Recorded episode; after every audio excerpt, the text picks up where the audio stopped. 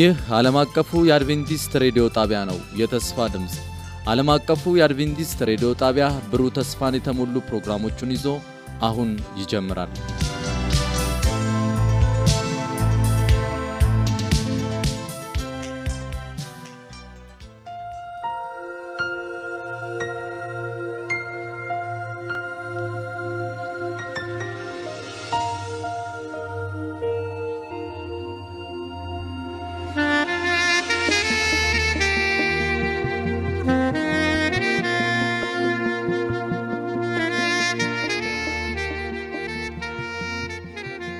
ሰላም ጤና ስጥልን። የተወደዳችሁ የዓለም አቀፉ የአድቬንቲስት ሬዲዮ አድማጮች እንደምን አላችሁ?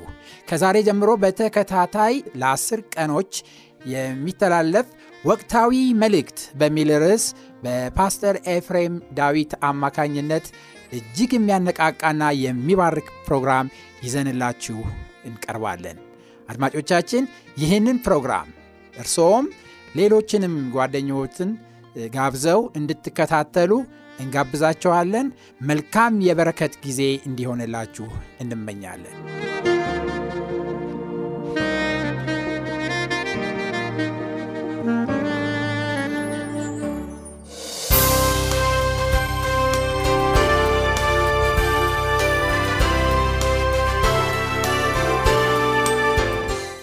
ወቅታዊ መልእክት በፓስተር ኤፍሬም ዳዊት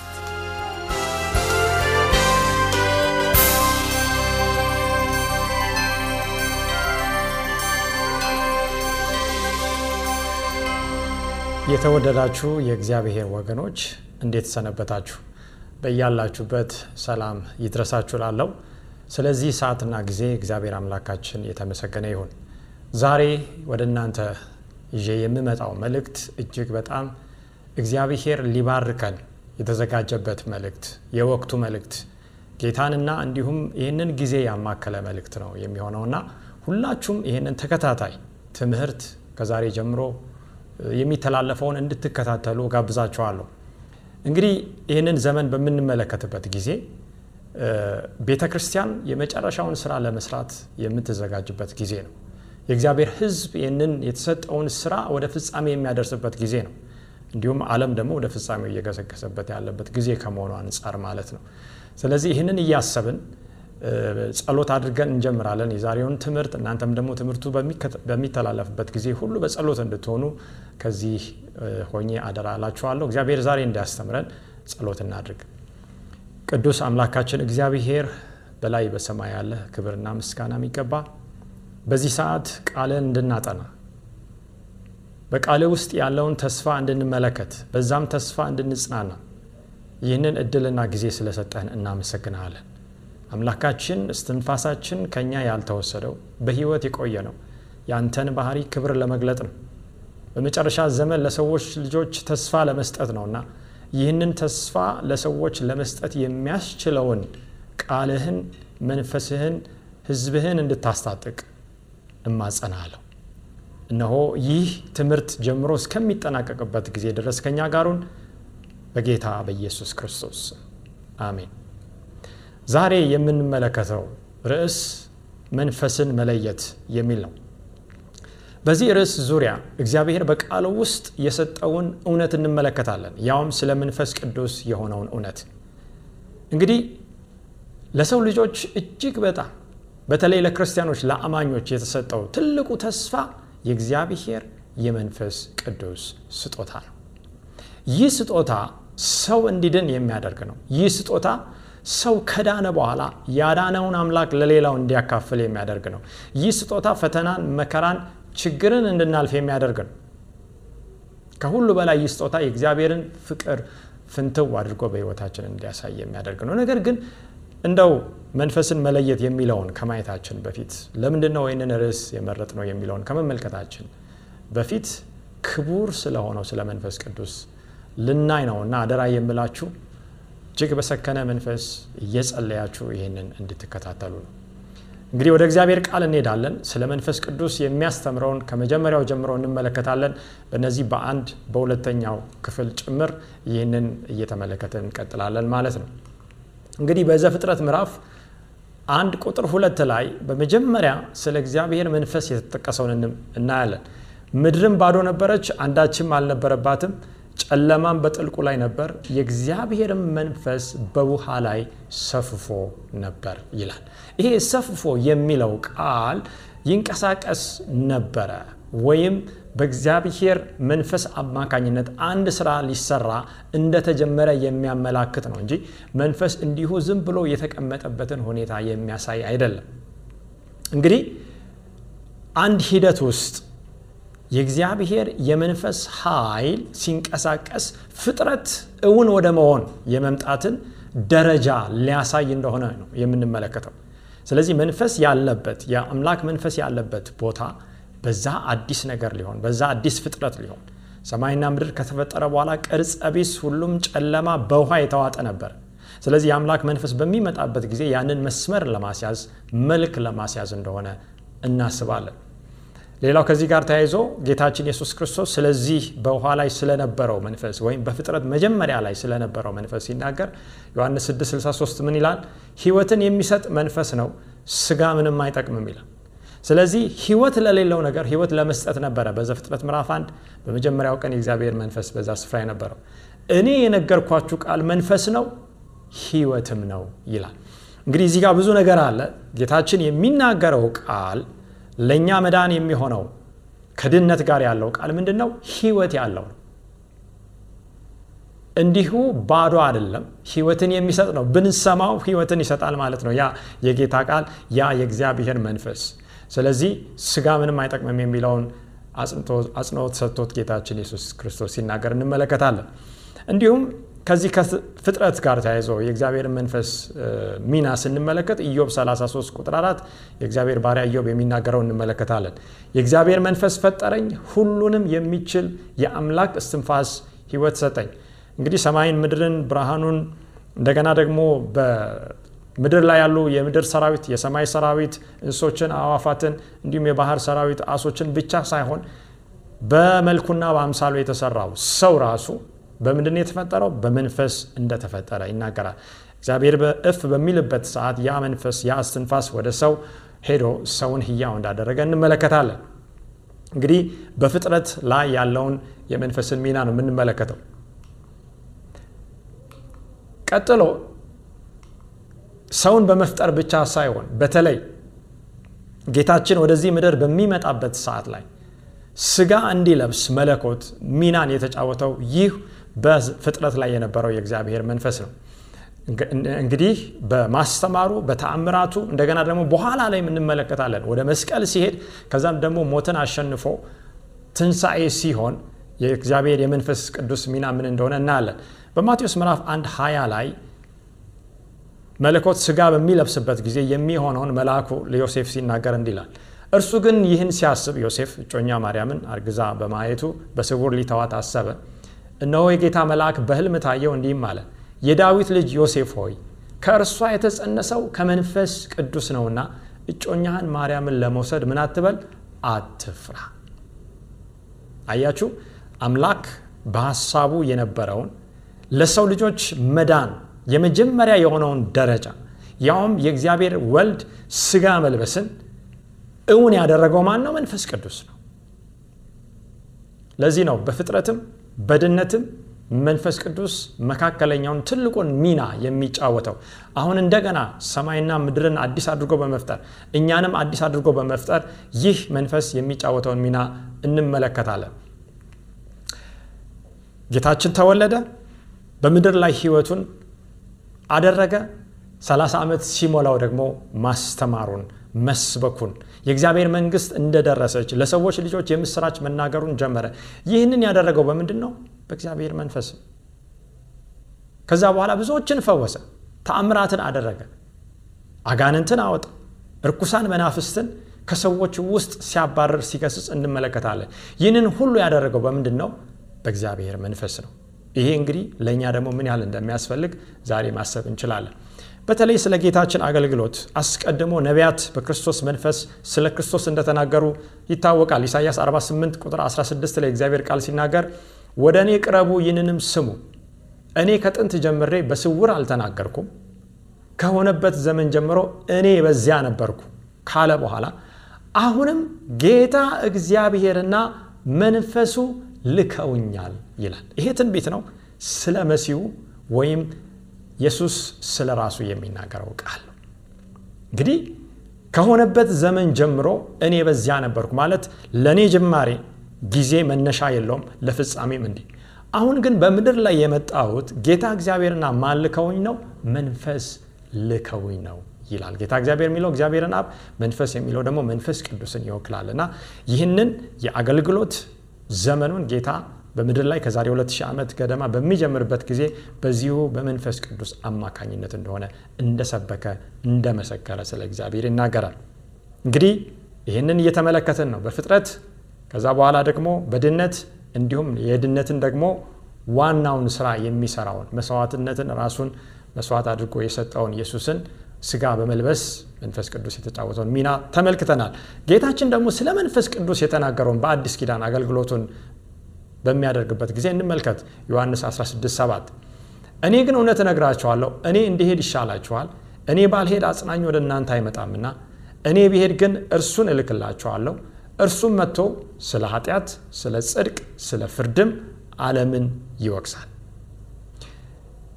ጌታችን ኢየሱስ ይህንን የሚናገርበት ሁኔታ ምንድን ነው ብለን ስናይ የመስቀሉ ጥላ አጥሎበት ወይም ከሩቅ አንዣቦበት እየተመለከተ ሳለ ነው። ስለዚህ መስቀሉ አለ ከፊት፣ ከዛ ሞት አለ፣ ከዛ የደቀ መዛሙርት ተስፋ መቁረጥ አለ፣ ከዛ በኋላ የጌታችን ወደ ሰማይ መሄድ አለ። ነገር ግን እዚህ ጋር የተናገረውን ወገኖች በደንብ እንድትመለከቱ ጠይቃችኋለሁ። አጽናኙ ወደ እናንተ አይመጣም። እንግዲህ ሰው መጽናናት የሚያስፈልገው በሚያዝንበት ሰዓት ነው። ሰው ወዳጁን በሚያጣበት ሰዓት፣ በተለይ በዚህ ዘመን እጅግ ሞት የበዛበት ወገኖቻችንን በጣም በፍጥነት የምናጣበት ዘመን ሆኗል። ይሄ እንግዲህ እግዚአብሔር እኛን አንድ ነገር ሊነግር የፈለገበት ጊዜ ነው። ብዙዎቻችን በሀዘን እንዋጣለን። ደግሞም ከዛ አልፎ ወዳጅን ወይም ወገንን ማጣት ብቻ ሳይሆን በሕይወታችን ላይ በሚመጡት ብዙ ችግሮች እንጨነቃለን። መከራ አለ፣ ተስፋ መቁረጥ አለ። በዛ ጊዜ ግን የሚያጽናና ትልቅ ተስፋ ተሰጥቷል ወገኖች። ይህ እውነት ነው፣ እውንም ይሆናል ደግሞ ብናምንና ብንጸልይ በሕይወታችን። ይህ መንፈስ ግን ሊመጣ እኔ ምን ያስፈልገኛል? መሄድ ያስፈልገኛል። እንግዲህ መለኮት ትልቅ መስዋዕትነት የከፈለበት አንዱ ራሱን ስጋ በመልበስ ስጋ በማልበስ መወሰን ነበረ። ጌታችን ኢየሱስ ይህንን መለኮታዊነቱን በሚወስንበት ጊዜ ነገር ግን ሊወሰን የማይችለው የእሱ መንፈስ ግን እሱን በመወከል በዚህ ምድር ላይ እንደሚመጣና እሱ በሌለበት የእሱን ማንነት እንደሚገልጥ የሚናገርበት ጊዜ ነው። ስለዚህ እኔ መሄድ አለብኝ፣ ከዛ በኋላ እሱ ይመጣል የሚል ተስፋ ነው። ምንድን ነው የሚያደርገው? እርሱ መጥቶ የመጀመሪያው ስለ ኃጢአት ይወቅሳል ነው። እንግዲህ የእግዚአብሔርን ሕግ መተላለፍ ኃጢአት እንደሆነ መጽሐፍ ቅዱስ ያስተምራል።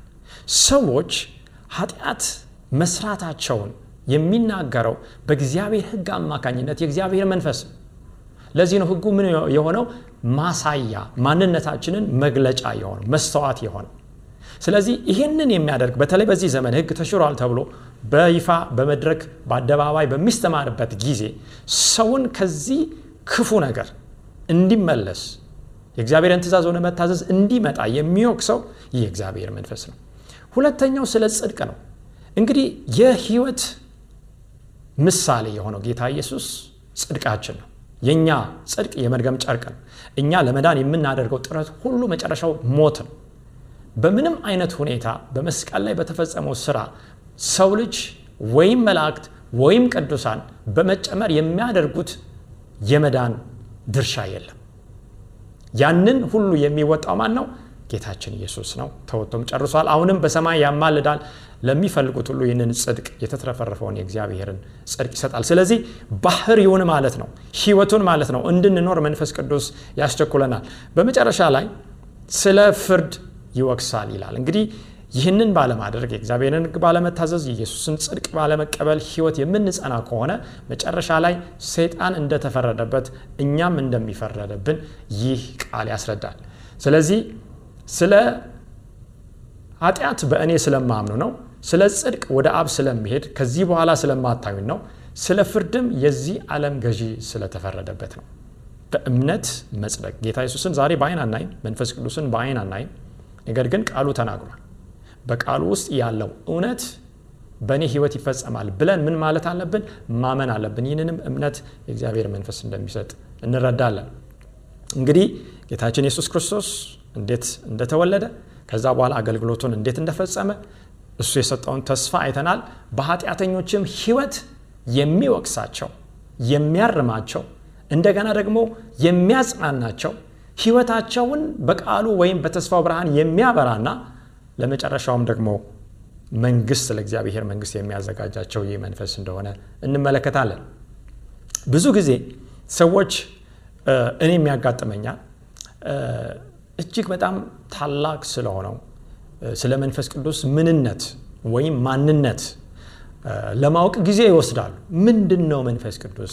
ማን ነው መንፈስ ቅዱስ? የሚለውን ለማወቅ ሰዎች ብዙ ጥረት ያደርጋሉ። እንደውም አንዳንዶች የተለያዩ ጥቅሶችን ሰብስበው እነዛን ጥቅሶች ወደ አንድ ትልቅ ሀሳብ እንዲመጣ በማድረግ ብዙ ማብራሪያ ለመስጠት ይሞክራሉ። ነገር ግን ወገኖች ያ ብዙም አይጠቅምም። የሚጠቅመው በቃሉ ላይ በግልጥ የተጻፈውን እኛ አምነን መቀበላችን ከሁሉ በላይ የሚያስፈልገን ደግሞ ስለ መንፈስ ቅዱስ ምንነት ወይም ማንነት ማወቅ ሳይሆን በመንፈስ ቅዱስ መሞላት ነው። ምክንያቱም መቼም ልናውቀው አንችልም። አምላክ ውስን አይደለም፣ ወሰን የለሽ ነው። እኛ አእምሯችን ውስን ነው። በዚህ ውስን በሆነው አእምሯችን እንደዚህ እንደዚህ ነው ብለን ልናውቅ አንችልም። ይህንን የከበረውን የእግዚአብሔር መንፈስ በቃሉ ላይ የተገለጠውን ግን በእምነት ተቀብለን ይልቅ በዚህ መንፈስ ለመሞላት ሙሉ በሙሉ በእሱ ለመዋጥ መጸለይ፣ በመጽሐፍ ቅዱስ ደግሞ የተቀመጠውን መስፈርት ወይም condition ማሟላት ያስፈልጋል። እንግዲህ በዮሐንስ 15 26 ትምህርታችንን ስንቀጥል ሳለ የእግዚአብሔር ቃል እንዲሁም ዮሐንስ 16 13 የሚናገረውን ስንመለከት ዳሩ ግን እኔ ከአብ ዘንድ የምልክላችሁ አጽናኝ አያችሁ፣ አሁንም አጽናኝ ይላል። እርሱም ከአብ የሚወጣ የእውነት መንፈስ በመጣ ጊዜ እርሱ ስለ እኔ ይመሰክራል። አጽናኝ ነው፣ እንደገናም የእውነት መንፈስ ነው። የሚወጣው ከማን ዘንድ ነው? ከአብ ዘንድ ነው። ያንን እኔ እልክላችኋለሁ ይላል። እርሱ ስለ ማን ይመሰክራል? ስለ እኔ ይመሰክራል። ይህ የእውነት መንፈስ የሚመሰክረው እውነተኛ የሆነውን ምስክርነት ነው፣ ስለ ክርስቶስ ነው። የሚሰማውን ሁሉ ይናገራል እንጂ ከራሱ አይናገርምና ይሄ በአብ በወልድ በመንፈስ ቅዱስ መካከል ያለውን ፍጹም ስምምነት የሚገልጥ ነው። መንፈስ ከራሱ የሚናገረው ነገር የለም። ጌታ ኢየሱስ ያስተማረውን ወይም ዛሬ ሊያስተምረን የሚፈልገውን እንደሆነ እንመለከታለን። እንግዲህ የመንፈስ ቅዱስ ምንነት ሚስጥር ነው። ሰዎች ይህንን መግለጥ አይችሉም፣ ምክንያቱም ጌታችን አልገለጠላቸው።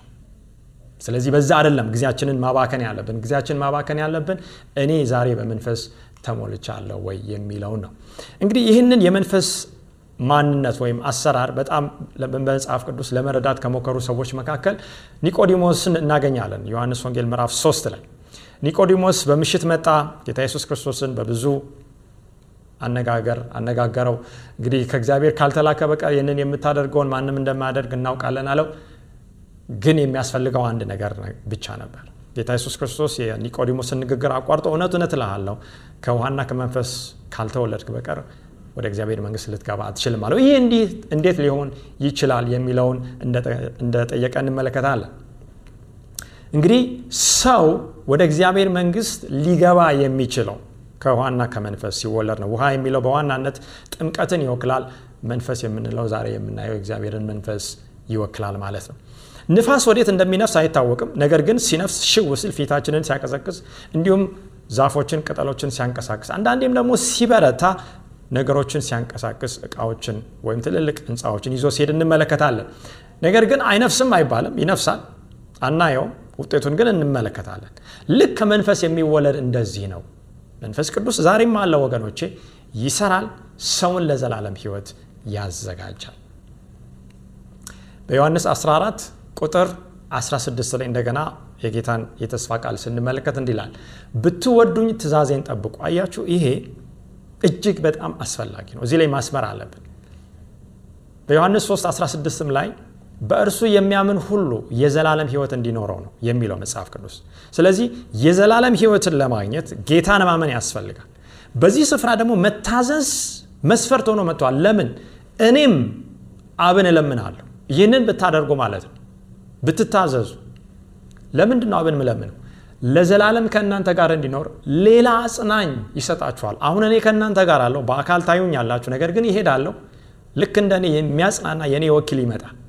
እርሱም ዓለም የማያየው አያችሁ፣ ዓለም የማያውቀው ስለሆነ ሊቀበለው የማይቻለው የእውነት መንፈስ ነው። ዓለም በሚታይ በሚዳስስ፣ በሚጨበት፣ በሚቀመስ፣ በሚሰማ ነገር ነው ዛሬ ይሄ ትክክል ነው ብሎ ሊቀበል የሚችለው። ነገር ግን መንፈሳዊ ነገር እንዲህ አይደለም። ዓለም አያየው። እኛስ እንዴት እናየዋለን? ኢየሱስን እንደ ግል አዳኝ የምንቀበልና ትእዛዙን የምንታዘዝ ሰዎች በእምነት እንመለከተዋለን፣ ሲቀይረን ሕይወታችንን ለሰማይም ብቁ ሲያደርገን። ነገር ግን ከእናንተ ዘንድ ስለሚኖር በውስጣችሁም ስለሚሆን እናንተ ምን? ታውቁታላችሁ ይላል።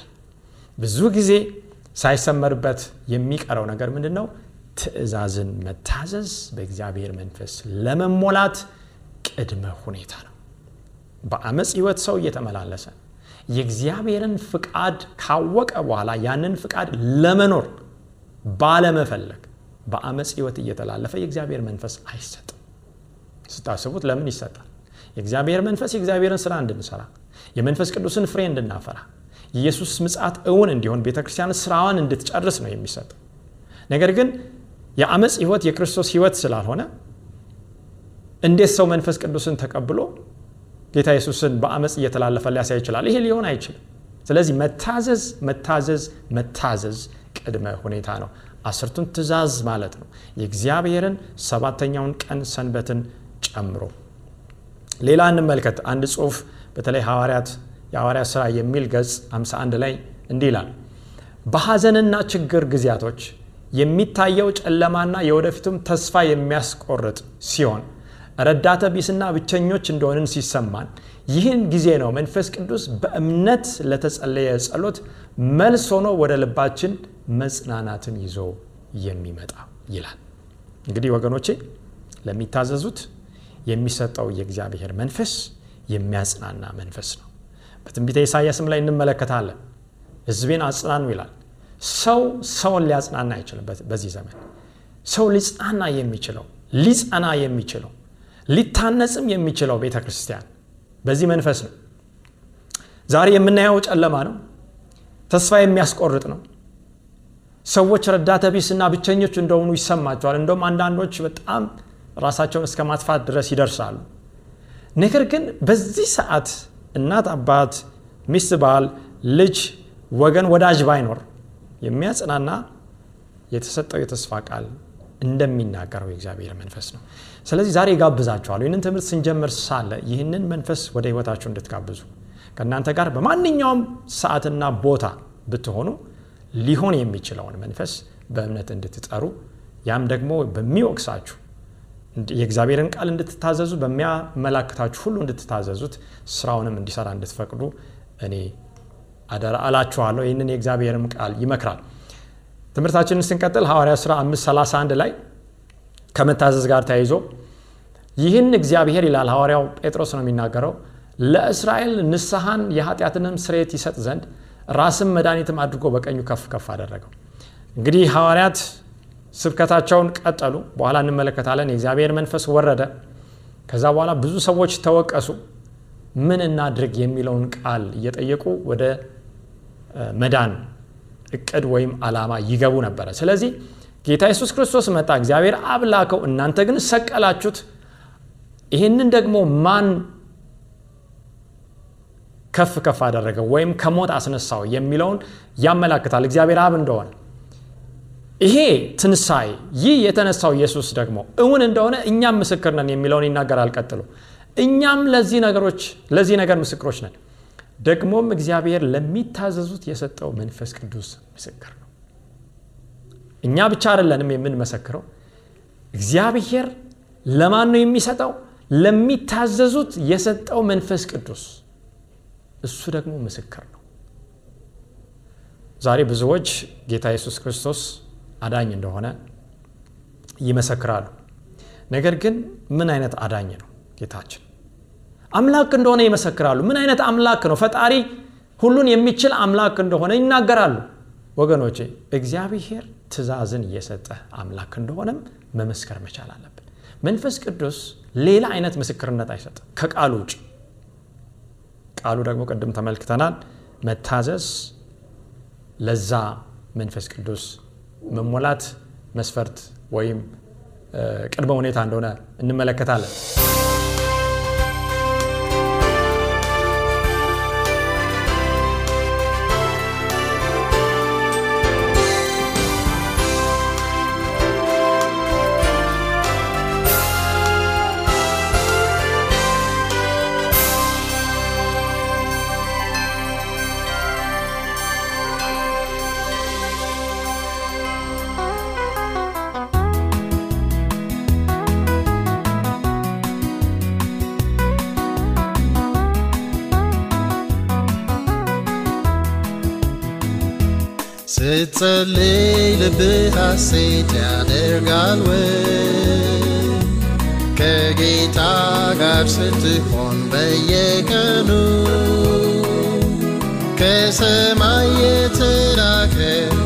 ያን አስደናቂ ፍቅሩን የሰጠ ጌታ ይምራል ወይ?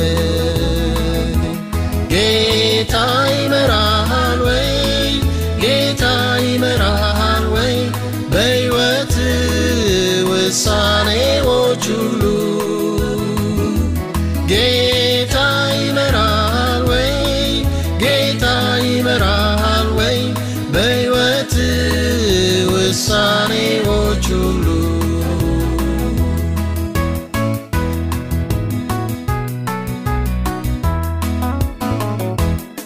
ደስታና በረከትን ታውቃለህ ወይ?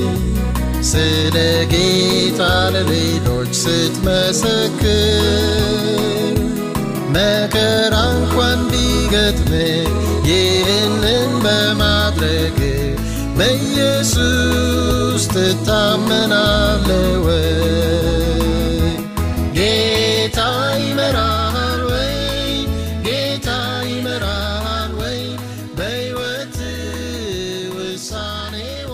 በዛሬው መልእክት እጅግ እንደተባረካችሁ እናምናለን። አድማጮቻችን ላላችሁ ጥያቄና አስተያየት በመልእክት ሳጥን ቁጥራችን 145 በስልክ ቁጥራችን 0910 82 81 82 ላይ ብታደርሱን አስፈላጊውን መረጃ ልንሰጣችሁ ዝግጁ ነን። በሚቀጥለው ፕሮግራም ተከታዩን ትምህርት ይዘንላችሁ እስከምንቀርብ ድረስ የእግዚአብሔር ጸጋና በረከት ከሁላችሁ ጋር ይሁን። ደና ሆኖልን ትእዛዙ ለመፈጸም ወደ ፈቅደ ጥሪውን አዳመጥ ወይ ወደ እኔና የሚለውን ሕይወትን እርሱ መራል ወይ